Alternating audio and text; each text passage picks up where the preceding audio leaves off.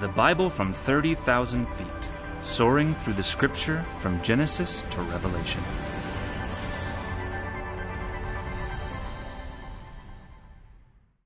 Well, you guys can grab a seat. It is wonderful to be with you tonight. As you can see, I am not six foot five.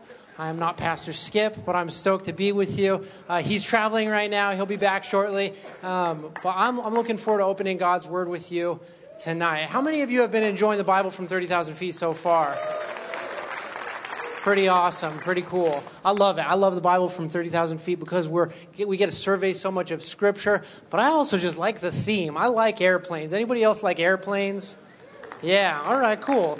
I love airplanes. I, am uh, my son and I, my, my son is two and a half years old, and we have this in common where we can be in the middle of a conversation. I could be in the middle of a conversation with you, and if I hear an airplane, I can't help but look at it, try to find it, and see if it's see if it's a passenger jet, see if it's you know delivering boxes. FedEx is my Amazon package on its way. I hit the order yesterday. It's supposed to be here within 24 hours. I just love airplanes. I like flying. And for some of you, you might be like, oh, I fly so much, I hate flying. I'm not into it. I just have to do it because of work or whatever.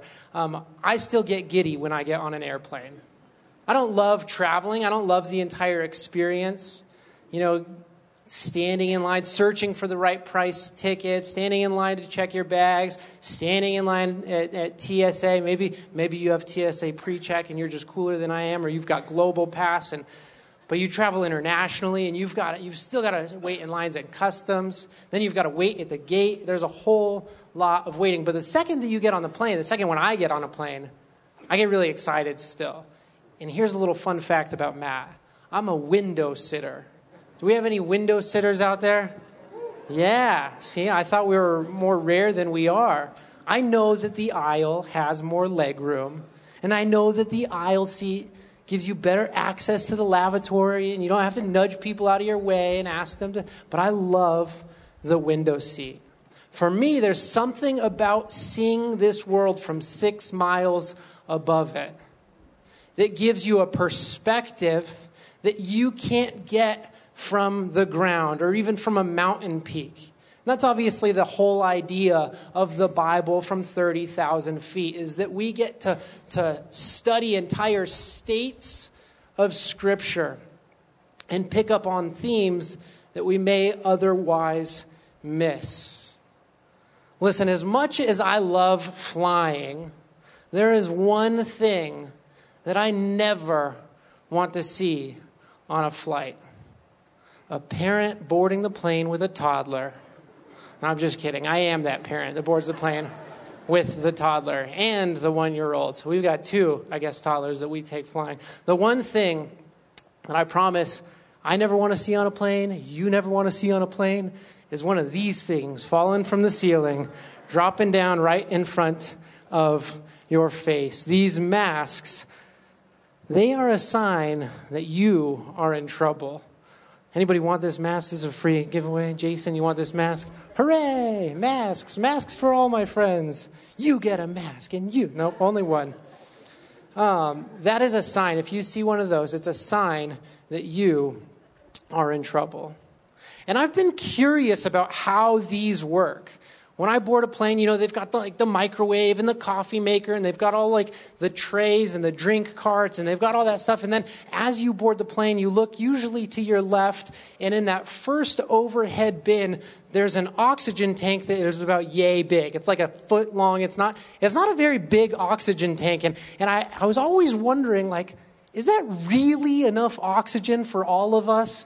If, if this plane, if this cabin depressurizes, is that enough oxygen? And I discovered it's not. They only give it to the good looking people. Now, what I discovered as I started doing some digging is that above every one of our seats is a little canister connected to these masks. It's about the size of a Coke can. And when those masks fall, you're supposed to pull it tightly. And when you pull that mask tightly, a little pin pricks that canister that has sodium chlorate in it. You didn't know we were going to get into physics and all kinds of cool stuff tonight. I guess that's not even physics. I didn't. I don't know much about my science, but let me tell you about these canisters. I do know about these canisters. So a pin is released, it punctures the canister that has sodium chloride and it has an iron powder, and oxygen is actually created in that chemical reaction so that you can breathe in and out. That way, they don't have to store tons of oxygen and find space for all of these oxygen tanks, which are also explosive if you did store all of that oxygen. The oxygen is actually created right there in a chemical reaction above your head, which is crazy. And after that mask falls and that chemical reaction takes place, Morpheus leans forward and says, Is that really air you're breathing? A little bit of a Matrix joke for you if you're. I guess I'm like 20 years late on that one. 1999, that came out. Yikes. Well, what causes those masks to fall is a loss of cabin pressure. A loss of cabin pressure. Obviously, as you know, when you board an airplane and as you uh, begin climbing, ascending to 35,000 feet or 30,000 feet, or some planes even higher than that, they have to pressurize the cabin so that we can breathe. They pressurize the cabin so that it's about it's equivalent to us breathing at about 8,000 feet. So that's like you know, I think we're about a mile up, another 3,000 feet um, from Albuquerque. They pressurize the cabin so it's as if you were breathing at an elevation of uh, 8,000 feet. So, what's interesting is as soon as that, that little mask falls, you have 18 seconds, they say. They say you have 18 seconds of what they've termed useful consciousness which really kind of like sounds like an insult to me. It's like, well, yeah, that guy is conscious, but how, like, how useful is his consciousness? But they say that there, you have 18 seconds before your body enters a state of hypoxia, where you start lacking all of this oxygen, you become delirious and start laughing, and all of the other passengers think you're crazy, and then eventually you just pass out. And you can die if the pilot doesn't dip down below 10,000 feet. So, as long as the pilot's flying underneath 10,000 feet, the cabin pressure is, is sufficient for your lungs to be able um, to, to, to, breathe regularly. And, uh, and one little, in, one final interesting thought. You guys are like, man, get, get on with it. Enough about the masks. You only have about 10 minutes of oxygen on those things. So those little canisters, it's like, man, if, if you're at 35,000 feet, we've only got 10, 10 minutes Luckily, he doesn't have to land, he just has to get below 10,000 feet. So now that I have thoroughly terrified you from ever boarding a plane again, let me just assure you, with just two helpful facts, that of the passengers who have been in an airplane crash, you have a 95.7% success rate of surviving. So that's pretty good. 95.7 uh, percent success rate of surviving. So that's, that's, that's pretty good. And then also, the likelihood of your cabin losing its pressure is incredibly rare. They say the odds are about 1 in 54,300. That's at least what one website told me 1 54,300. So it's pretty rare that you and I will ever be on a plane where those oxygen masks do fall. However, in this life, it is incredibly common that we find a loss of cabin pressure. We find ourselves in increasing pain and difficulty and pressure and trial.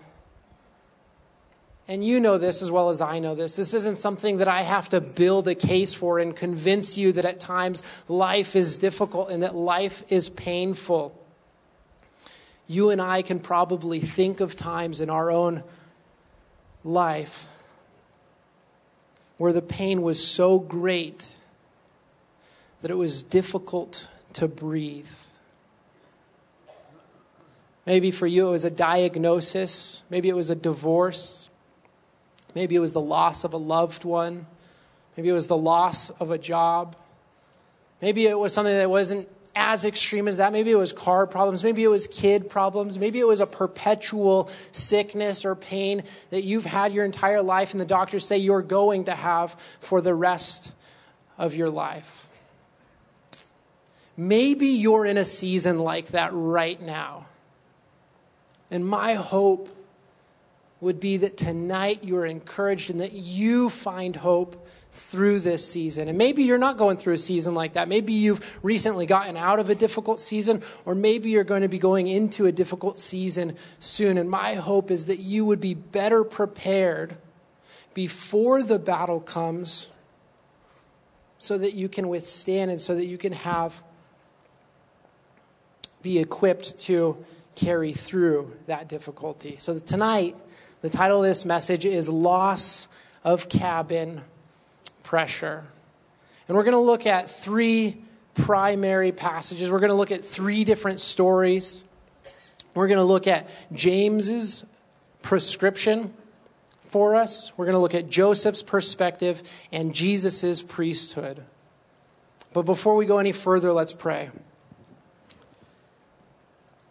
God, you are the God of all comfort. You are the Father of mercies.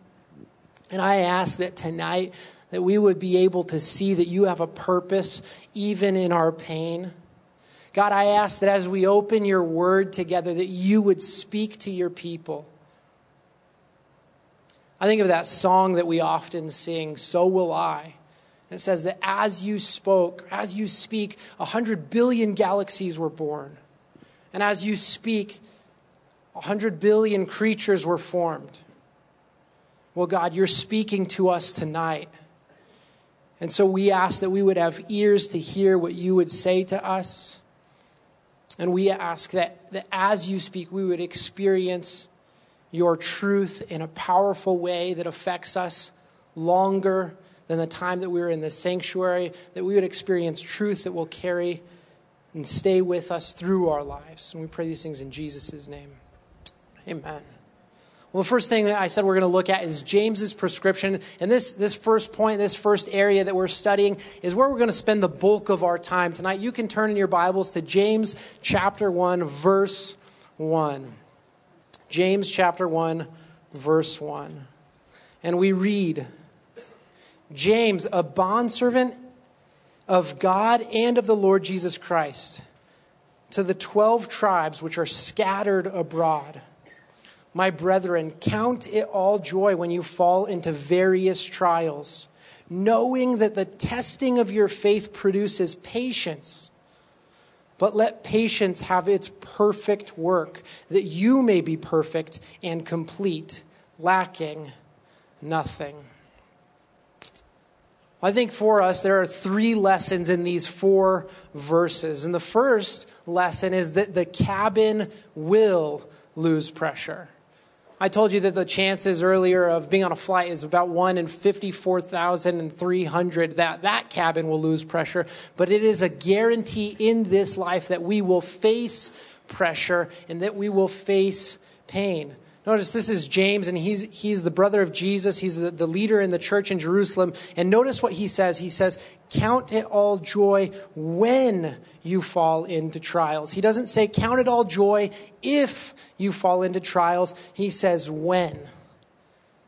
Speaking to the fact that this is just a given for human existence, that all of us will face trials in this life. I don't know if you've ever been to a birth, I mean, besides your own. But it's pretty crazy, and there's a lot of pain on both ends, both the, the, the, the, mom, and if there's somebody holding the mom's hand, there's pain. And then for that child that is being born, they come alive screaming at the top of their lungs. And if they're not, the doctor starts smacking them so they start screaming. And I think that that's, almost, that's a pretty fair introduction to life on earth that we come out screaming and in pain. And it's not going to be the last time that we cry, and it's not going to be the last time that we experience pain. In this life, we will have trouble. It's just the reality. We'll, we'll, probably have it at work, we'll probably have it at home. We see it in the news everywhere that we look, we see it on Facebook. But isn't it helpful to know that it doesn't have to be a surprise, but that we can be prepared for trouble when trouble comes? And Peter told us this in 1 Peter 4. He says, Beloved, do not think that it's strange. Christians, don't think that it's a strange thing concerning this fiery trial, which is to try you, as though some strange thing happened to you, but rejoice to the extent that you partake in Christ's sufferings, that when his glory is revealed, you may also be glad with exceeding joy. I was reading this morning, I'm going through uh, Mark, and, and Jesus says, in this life you will be hated. Mark 13, you will be hated by all for my name's sake. But he who endures to the end sh- shall be saved. And it's worth noting that Paul or that, that, that James here says when you suffer, not if you suffer. And then furthermore, it's worth noting that he says to the 12 tribes which are scattered. Now, that word in the Greek is, is diaspora. And, it, and if you remember back to the book of Acts, in Acts chapter 8, Stephen had just been martyred. He was the first Christian who ever died for, for his faith. And then it says immediately after that, all of the Christians in Jerusalem began to scatter. They began to, to go all throughout the region and all throughout the empire, that they were scattered. And so, James, who's the leader kind of in, in Jerusalem of the church, he's writing to people who are essentially refugees. He's writing to displaced people who aren't in their homeland, who are scattered throughout all of the region. And they're facing a very unique persecution because he says, notice it says, to the 12 tribes, meaning that they were Jewish people, right? And then he says, brethren, meaning that they were Christian people. And so they were facing a unique persecution and a unique form of racism that a lot of other people weren't facing. Because as a Jewish person, the Gentiles didn't want to have anything to do with them. And then as a Christian, the Jewish people didn't want to have anything to do with them. And so they were isolated people scattered in places that weren't their home. You know, on an airplane, there are multiple things that can cause the loss of cabin pressure. I, I, I didn't know this before studying for this, but uh, the engines on, on, on an airplane actually pump air into the fuselage. They pump it into the cabin so that we can breathe it. And so if the engines go out, the oxygen goes away. The other thing that will cause um, loss of cabin pressure is if the fuselage is no longer sealed. So if like a window breaks or if a door flies open, then all of the, the, the pressurization goes away. And James points out that there are various ways, that there are many different things that can cause us pain, that can cause us trial. He says, My brethren, count it all joy when you fall into various trials. And I want to point that out because some of you may be going through physical trials. Some of you may be going through spiritual trials. Some of you may be going through mental trials. Maybe you're going through all of the above. But James says, hey, this is applicable not just for the persecuted church. This is applicable not just for people who are su- suffering in one way, because the truth is we don't all suffer the same. There are various ways that we do face difficulty in this life. They may not all be to the same degree and they may not all be in the same spectrums, but we all will face trials. David says, Many are the afflictions of the righteous. And you guys know this. After studying through the Old Testament, you know that Moses fled and was, was in the wilderness for 40 years.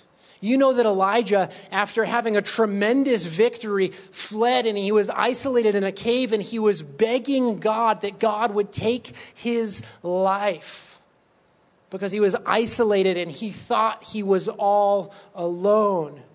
You guys know that David hid from his father in law. He was running for his life because the king, Saul, was after him.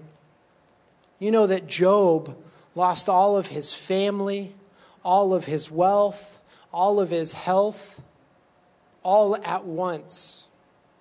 You know that Paul, jumping to the New Testament, that he was shipwrecked, that he was beaten, that he was left for dead, that he was imprisoned. And can I just say that that kind of encourages me? That the heroes of the faith, that the heroes of the Bible, the people that we look up to, that their lives weren't all great. Because when I look at my life, I realize, man, there are a lot of things that, that, that, I have trouble with. There are a lot of things that I suffer. There are a lot of things that I'm anxious about. There are times where, like Elijah, I'm dreading existence.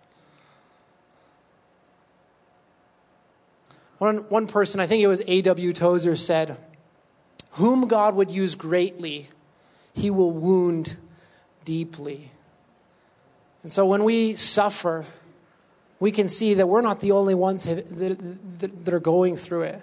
We can see that some of the, the, people that God used most greatly in life suffer deeply. In fact, Charles Spurgeon said that he, I think he, had seen, um, I forget the exact quote, I think that he, that he had seen uh, the prisons in hell, that he, that he felt so depressed at times, that he struggled with anxiety so much that, that he had seen the depths of hell in his life. And yet, God used him so greatly to the point that people are still reading his sermons. The second point that I would bring out, the second lesson that we can learn from this passage, is to breathe normally. And that's exactly what they tell you when you're on an airline and those masks drop and the safety demonstration comes on. They, they, they say, you know, adjust your mask, and once you affix it to your face, breathe normally. Which, by the way, like if you're flying in a piece of metal six miles above the earth and you have to breathe through a piece of plastic, the last thing I think I'm going to be doing is breathing normally.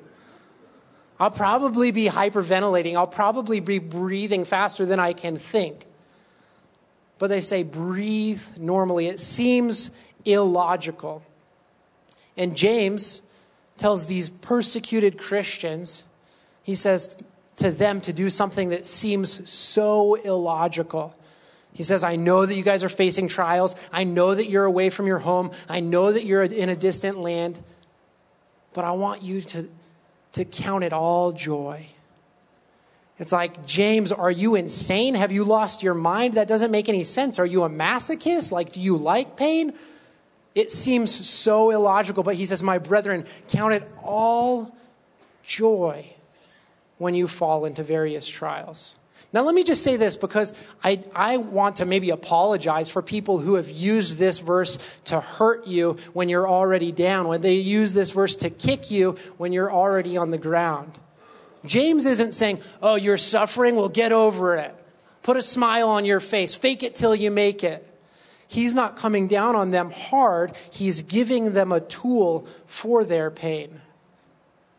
See, like an airplane that rises above the earth and you're able to see a perspective that you wouldn't be able to see if you were on the ground. God gives us His Word to offer us a perspective that we wouldn't be able to see without it. When we're stuck in the midst of our pain, we need to rise above by looking in God's Word and seeing what He would offer us. And, and that's exactly what James is doing. He's offering these hurting believers a perspective that they did not have. The key word here is count. Count it all joy. This word count is a financial term. It, may, it means to take inventory of or to evaluate, to take stock of something. In fact, Paul uses this word in Philippians chapter 3. I'll read it. He says, I also count all things loss. I count, I consider them. I determine that all things are lost for the excellence of the knowledge of Christ Jesus my Lord, for whom I have suffered the loss of all things. And I count them as rubbish that I may gain Christ. So to count something, what James says, what Paul says, is to evaluate and identify, to identify the value of your suffering versus the value of your sanctification to see which one has more weight. And I want to be clear, James isn't, James isn't saying, hey, you got to feel, when, when you're suffering, you got you to feel joy. You got to feel happy, guys. You got to plaster a face on, on, a smile on your face and say to everyone, like, oh, brother, if I were any better, there'd be six of me. It's like, hey, if you're going through hard times, be honest. But also take a step back and evaluate what you're going through and what opportunities there are for joy in it. So, why? Why in the world would, could we count trials and suffering and difficulty as joy? Why could we count it as joy?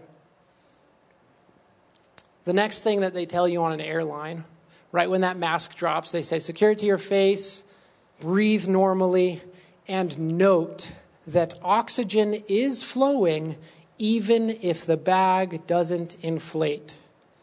So, the third lesson for us, if you're taking, taking notes, is note that oxygen is flowing.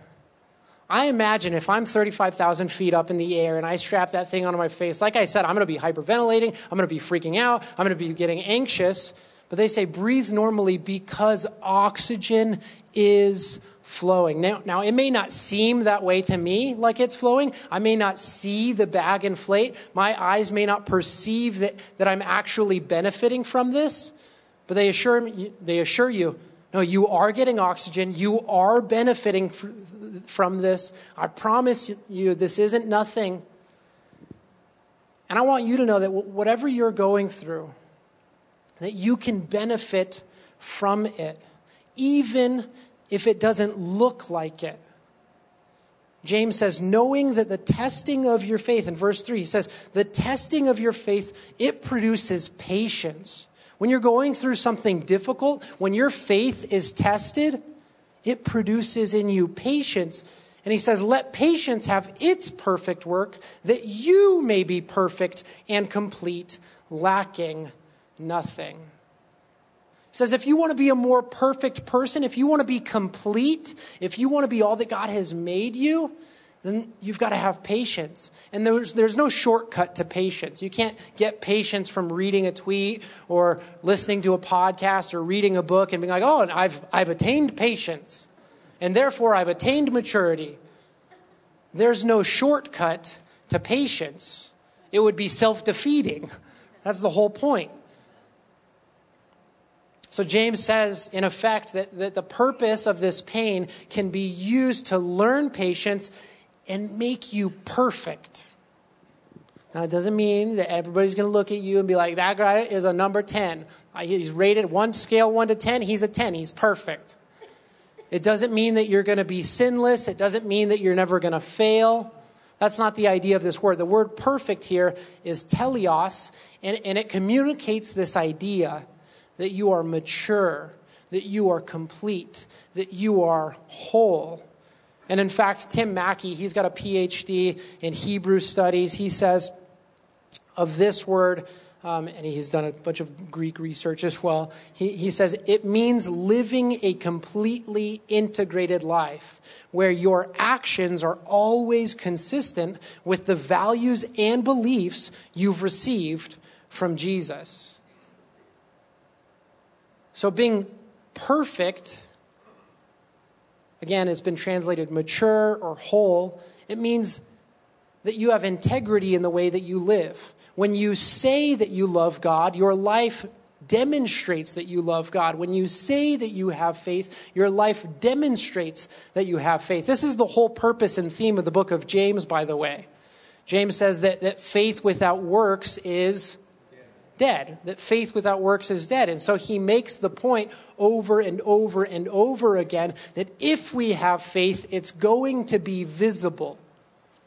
And so, concerning this, he says, if you want to be whole, if you want your character to actually match the words coming out of your mouth, it doesn't come from just reading a book, it comes from suffering. One of the questions that, that I've kind of like had to wrestle with as, as, I've been, as I've been preparing for this is whether or not my comfort has a higher value than my calling and my character. That's just something that I've had to personally wrestle with is, is when I count my suffering, when I count my life, do I, do I place my comfort higher than I place God's call on my life? Do I place my comfort higher than, than the character that He wants to develop in me? I was talking to uh, our missions pastor, Sess. You guys probably know him. And he was telling me this. He said, Oftentimes, the prayers that we pray would have kept Joseph out of prison. Oftentimes, the prayers that we pray would have kept Paul out of prison, where Paul and Joseph had tremendous fruit and saw great salvation because they were in prison. And so oftentimes we're focused on God, just keep me safe. God, keep me safe. God, keep me safe. Let me help, you know, help me to get this, this, this uh, raise at work. Help me to, you know, I want this new. And, and there's nothing wrong with praying those things. But if they are, are high, a higher priority than seeing other people's salvation, then we need to count. We need to reevaluate. We need to examine what our priorities are.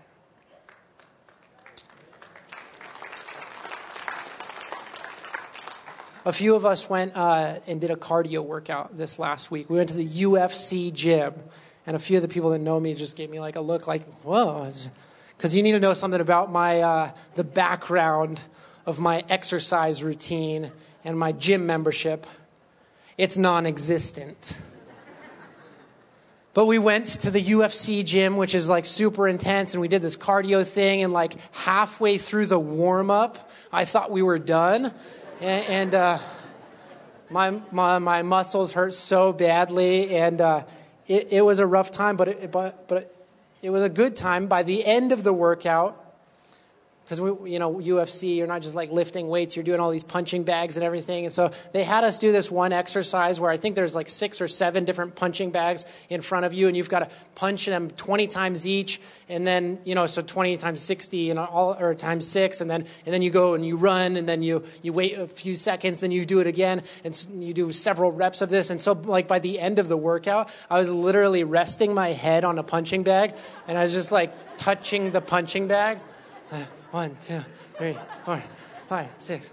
And, uh, and I, I hoped nobody saw me, but it turns out there were like photographers there after, and like capturing how intensely I was working out. The reason that I bring this up is the next few days I was incredibly sore. I could hardly like lift my coffee to my lips. And uh, you and I know that in order to build muscle, we have to break muscle.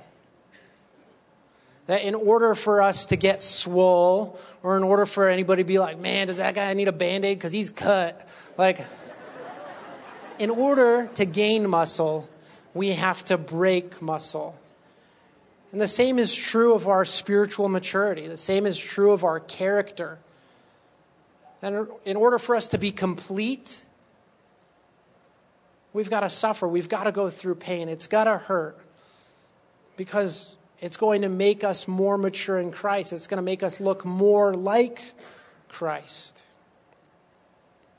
Second thing that I said we were going to look at is Joseph's perspective. We, we kind of examined what James said and what his prescription was to us. But now we want to look at Joseph's perspective. And you don't need to turn anywhere. I'm just kind of going to remind you of the story. You guys are, already so aware of, of, of what happened in Joseph's life. But you know that he was one of 12 brothers, and that his father loved him, and his brothers hated him, and he had these dreams.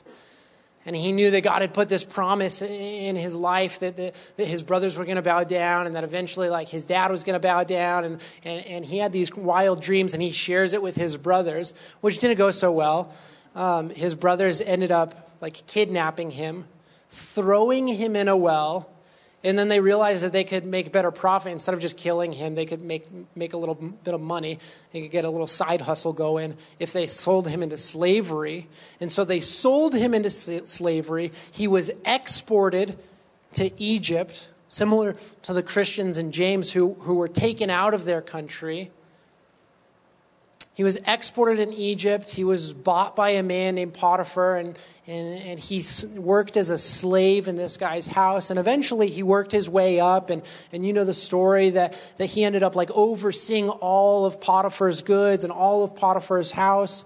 And it says that Potiphar never even checked in on him because he was so good that he didn't have to like constantly ask him, hey, did you do your job? Hey, did you do your job? Hey, did you do your job? And we're told throughout the whole thing that, that, that God was with him. But then Potiphar's wife comes, and, and she did think that he needed a band aid because he was looking cut, like that he needed some tape because he was ripped.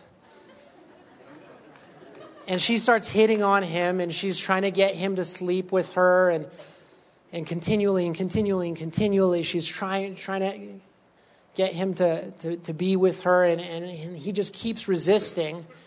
And so she falsely accuses him of raping her, attempting to rape her. And so he is falsely accused. He's sent back to prison. He ends up interpreting the, the, the cupbearer of the king's dream. He ends up interpreting the, bake, the baker of the king's dream and he's completely forgot about. He tells the cupbearer, "Hey, when you go back to the king's palace, remember me. Let him know about me. Remember me that I could be brought out of this prison." And this guy just completely forgets about him. So Joseph suffered so much. Eventually, as you know, God brings him out because the cupbearer does eventually remember him. Pharaoh has these crazy dreams about cows eating cows and crazy stuff. And so the cupbearer is like, oh, yeah, this guy named Joseph. And so Joseph gets out of prison. He interprets the, the king's dreams, the Pharaoh's dreams, and he ends up being like the second in command of the entire known world. In all of Egypt, he's the second in command. Nobody has more authority or power than Joseph, other than the Pharaoh himself. And what eventually happens is that the very brothers that sold him as a slave stand before him and ask for food. They ask for wheat. They ask for sustenance. And they don't know that it's Joseph, but, but he is in a place where he has the opportunity to hurt the people that hated him, to hurt the people that hurt him.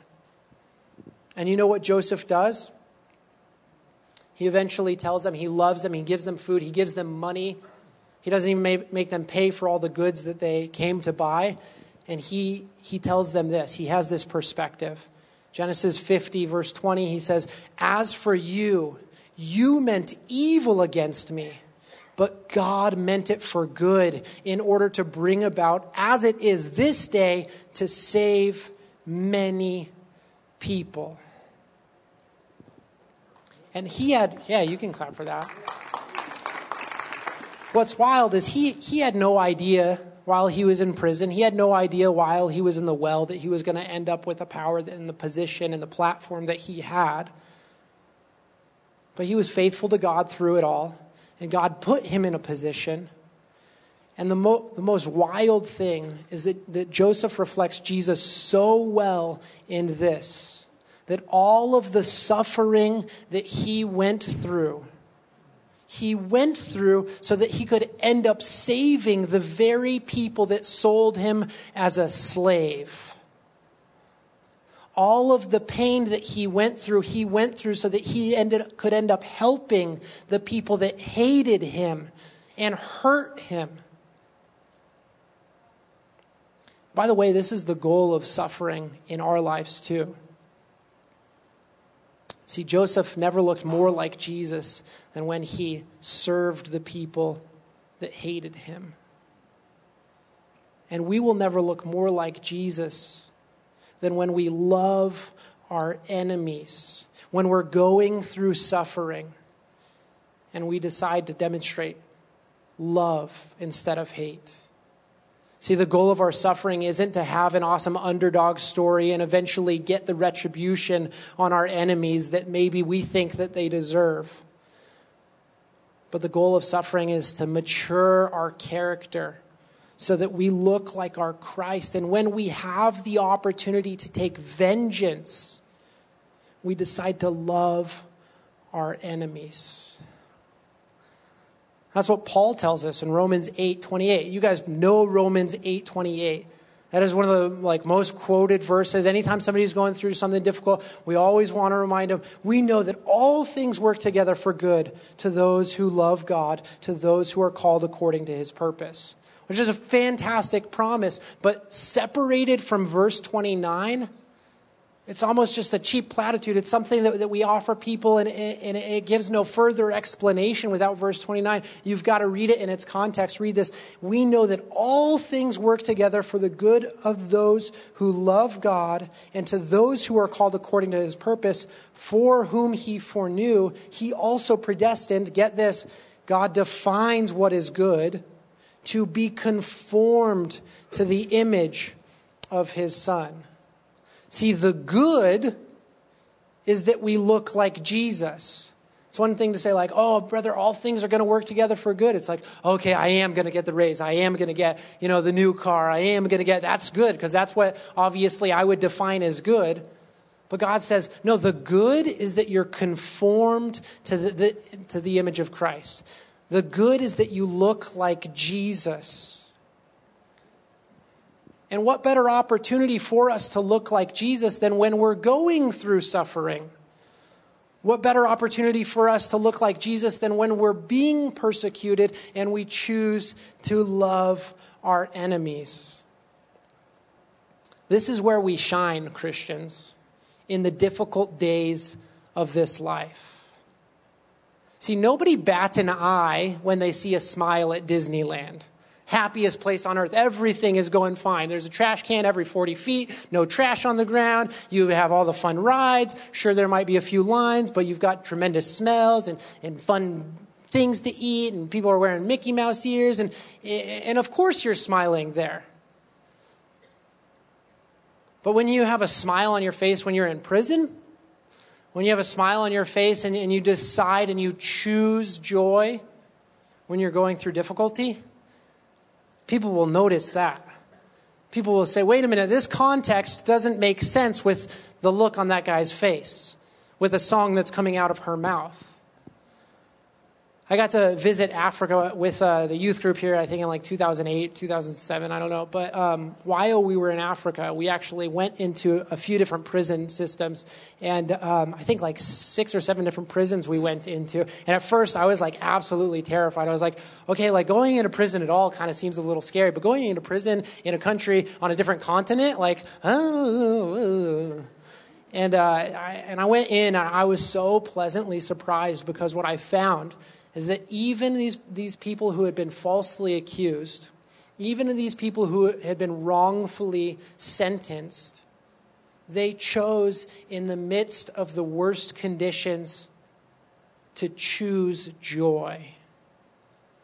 And I literally, I witnessed like 50, 60, 70 people, prisoners, singing to Jesus. They would bring like a cajon in, they'd bring a guitar in, and they would just worship Jesus in some of the worst conditions. And what I found out is that it, it started as a small group of Christians that had been put in prison, and they, they gave their lives to the Lord, and then they started singing, and, and, and that other, other prisoners were like, wait a minute, the, the government has wronged you. You're not even supposed to be here. What in the world do you have to rejoice about? And they said, well, I have this Savior, and his name is Jesus, and he set me free, and, and maybe I'm I'm, I'm a slave here, maybe I'm a prisoner here, but I'm actually free because I'm in Christ. And so they would share, and their joy began to affect the other people that were in prison with them. And it became a platform for them to preach the gospel, and many were saved, which is an incredible story. And the same thing is true in the Bible. In Acts chapter 16, Paul and Silas are put in prison and they choose, it says that they're praying and that they're singing hymns in the night. When it was darkest, they were shining the brightest. And, and soon after that, an earthquake happened, and all of these prison doors were, were flung open. And the jailer was about to, to kill himself because he realized, oh man, if everyone escapes, that's on me. And the Roman government, they're going to just end me. And so he's, he's about to end his life. And Paul says, Hey, don't do it. We're all here. And he, being in prison and having that joy that had been demonstrated time and again to the other prisoners, to the jailer, and he choosing not to hate the person that was his guard for prison, but choosing to love him, changed that man's life. It changed his whole family's life. It changed the city. And so Paul realized something, and James realized something, is that their suffering wasn't just about them. It was a platform that God could use to reach others as well. Well, we've seen James's prescription and Joseph's perspective, but I want to look at Jesus, Jesus' priesthood. If there is anyone in the Bible or on this planet that knows suffering, it's Jesus. Isaiah says that he was a man acquainted with grief. a man of sorrow. Psalm 22 prophetically speaks about Jesus, and it says, He says, I am a worm, not a man, despised by the people. Jesus was on the cross, and he cries out, My God, my God, why have you forsaken me?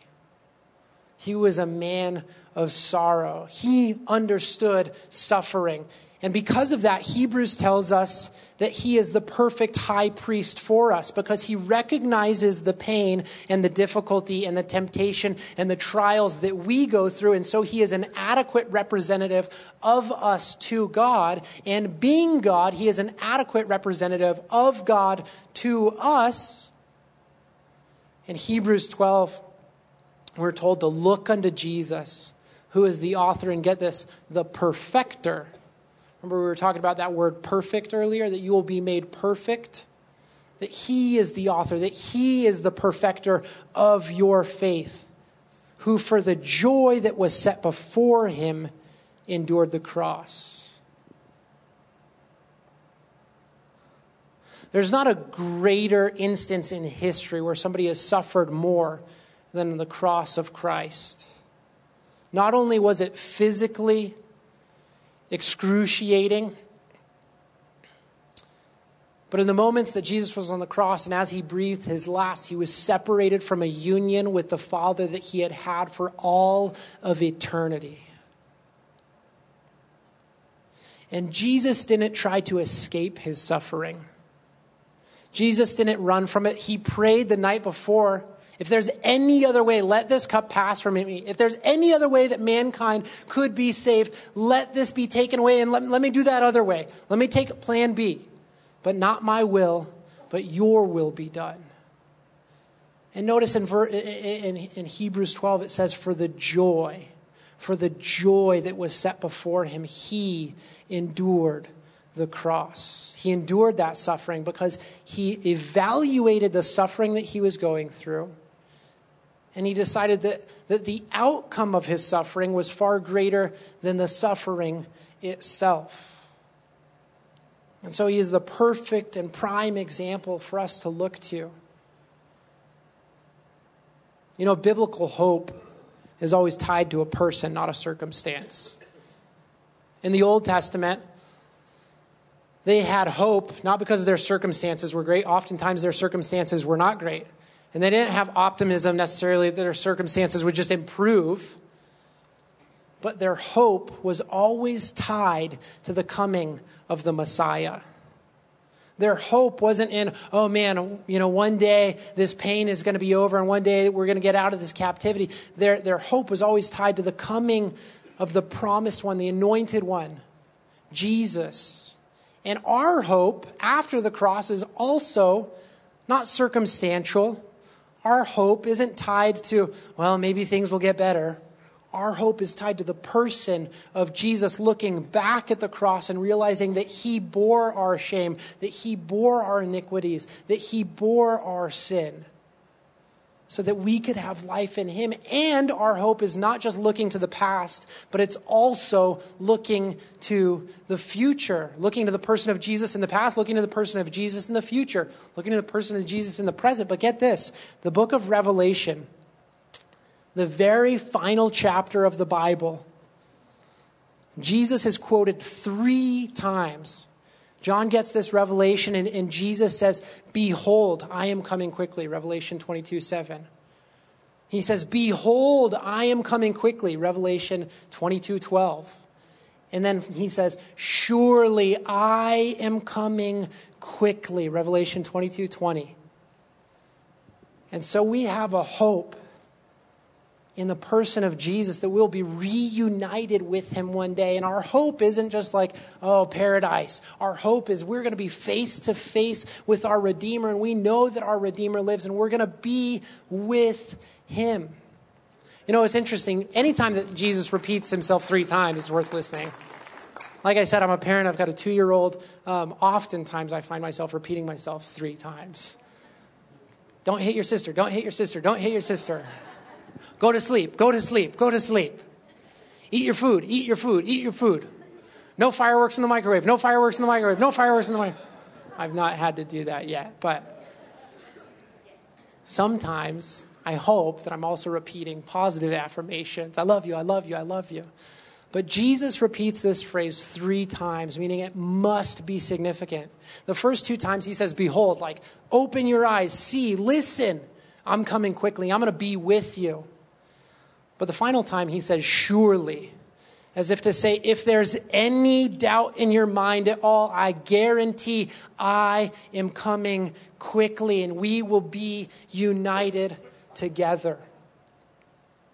So Jesus ends the Bible with this thought that we have a reason to look back at the cross and have hope in Him. We have a reason to look forward and hope for His return.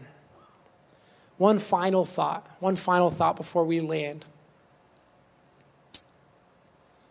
you know, the final thing that they say when you put on your mask and everything, the whole the demonstration is that after you've secured your mask, then you can help your neighbor beside you, the person sitting next to you. If you've got a kid, make sure to secure your mask before you put your mask on your kid. And it's always like, oh, that's a little selfish, isn't it?